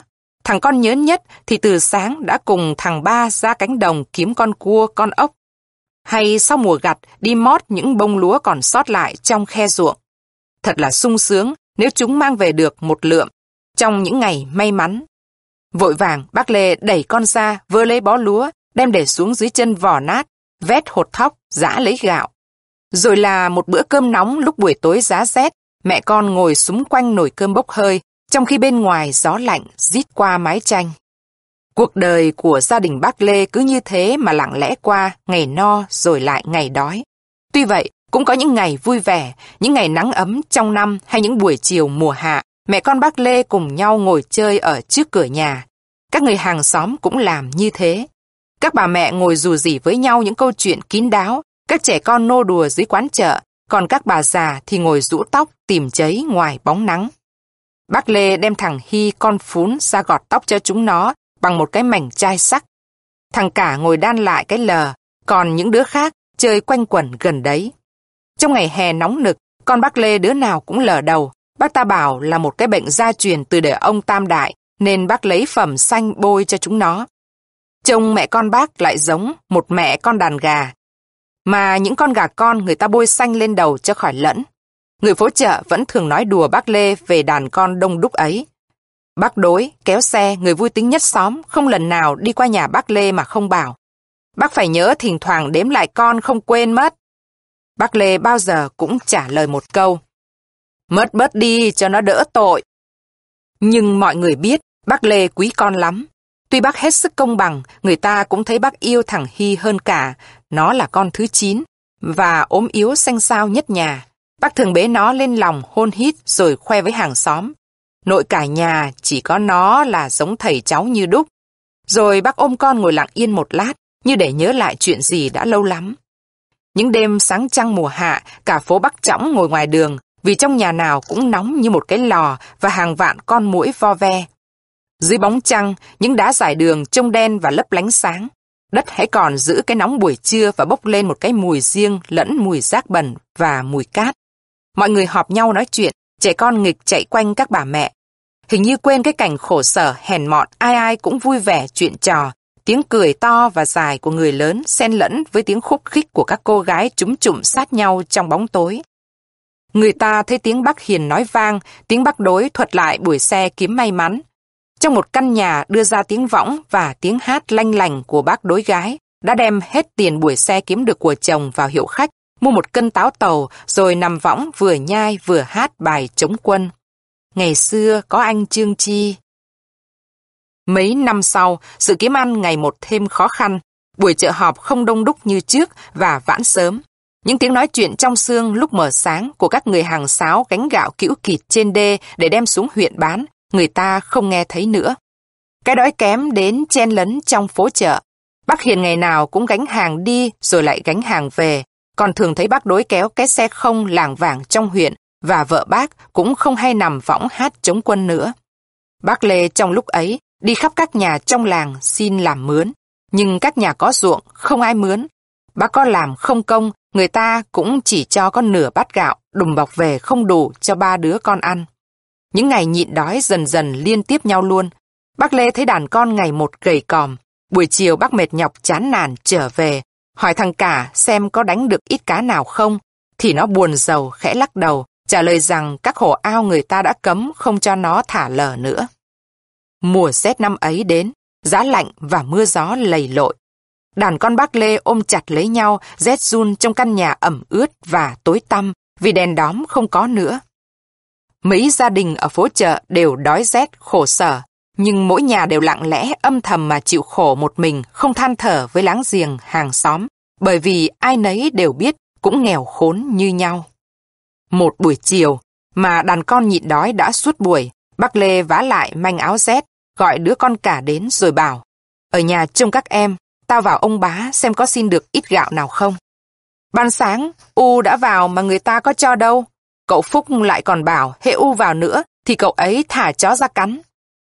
Bác Lê đáp: "Nhưng biết làm thế nào, không có thì lấy gạo đâu ra mà ăn. Thôi, ta cứ liều vào lần nữa xem sao. Nói xong, bác Lê mở cửa liếp ra đi. Trong lòng bác vẫn có chút hy vọng. Tuy buổi sáng lúc vào xin gạo, ông Bá đã đuổi mắng không cho. Bác nhớ lại cái cảnh sang trọng ấm cúng trong nhà ông Bá, những chậu sứ, câu đối thiếp vàng sáng chói. Không lẽ ông Bá giàu có thế mà không thí cho mẹ con bác được bát gạo hay sao? Ở nhà, đàn con bác ngồi nhìn nhau, đợi trong ổ rơm. Bác đi đã lâu mà không thấy về. Thằng Hy lắng tai nghe tiếng chó cắn trong làng rồi bảo chị nó. Hình như U về đấy chị ạ. À. Thằng Lê đi lại bên cửa liếp nhìn ra ngoài. Bỗng có tiếng chân người rầm rập. Đến tiếng gọi. Rồi lũ trẻ thấy bác Đối và một người nữa khiêng bác Lê vào trong nhà. Trên bắp chân người mẹ, máu đỏ chảy ròng ròng. Thằng Lê hiểu ngay mẹ nó bị chó nhà ông Bá cắn. Bác Đối đặt người bị thương xuống chiếu rồi ra đi sau khi dặn. Bây giờ bác lấy lá lốt mà dịt cho nó cầm máu. Chó Tây cắn thì độc lắm đấy. Khi bác đi khỏi, lũ trẻ xúm quanh lấy mẹ. Thằng Hy vừa mếu máo vừa hỏi. U làm sao thế U? Bác Lê nén cái đau, giảng cho con biết. Thật cậu Phúc ác quá, đã không cho thì thôi, lại còn thả chó ra đuổi. Tao đã chạy mà không kịp, nên nó cắn phải. Mày gặp bác Đối, chứ không biết bao giờ mới Lê được về đến nhà. Bác ngừng lại nhìn đàn con ốm yếu rồi thở dài. Thế là mẹ con biết lấy gì mà ăn cho đỡ đói bây giờ. Thằng Hy òa lên khóc, con Tí cũng khóc theo. Bác Lê giơ tay ra ôm chúng nó vào lòng, rồi nghĩ thương thân phận mình, bác cũng ứa nước mắt. Đêm ấy, bác Lê lên cơn sốt. Những cái rùng mình lạnh lẽo nối đuôi nhau lướt trên da bác, manh chiếu rách không đủ đắp ấm thân. Trong lúc mê sảng, bác Lê tưởng nhớ lại cả cuộc đời từ lúc còn bé đến bây giờ, hàng ngày khổ sở, nhọc nhằn. Cái nghèo nàn không biết từ bao giờ đã vào nhà bác, lúc sinh ra bác đã thấy nó rồi, và từ đấy nó cứ theo liền bác mãi. Nhưng giá cứ có người mướn làm thì cũng không đến nỗi. Bác nhớ lại những buổi đi làm khó nhọc, những lúc vui vẻ được lĩnh gạo về cho con, những bữa cơm nóng mùa rét, những lúc thằng Hy và con Tí vui đùa giằng co chiếc bánh bác mua cho chúng. Rồi đến những ngày đi mót lúa mỏi lưng trên cánh đồng, nhặt những bông lúa thơm, những lúc vỏ lúa dưới chân. Bác Lê nhớ lại cái cảm giác vui mừng khi thấy cạnh bông lúa sắc sát vào da thịt. Đấy còn là những ngày no đủ. Rồi đến những buổi chợ vắng, những ngày nhịn đói như hôm nay. Bác mơ màng, thấy vàng son chói lọi trong nhà ông Bá, thấy nét mặt gian ác và tinh nghịch của cậu Phúc, con chó Tây nhe nanh chồm lên. Trời ơi, sao tôi khổ thế này? Tiếng kêu thất thanh của bác làm giật mình lũ trẻ, chúng nó ngồi dậy đưa mắt sợ hãi nhìn người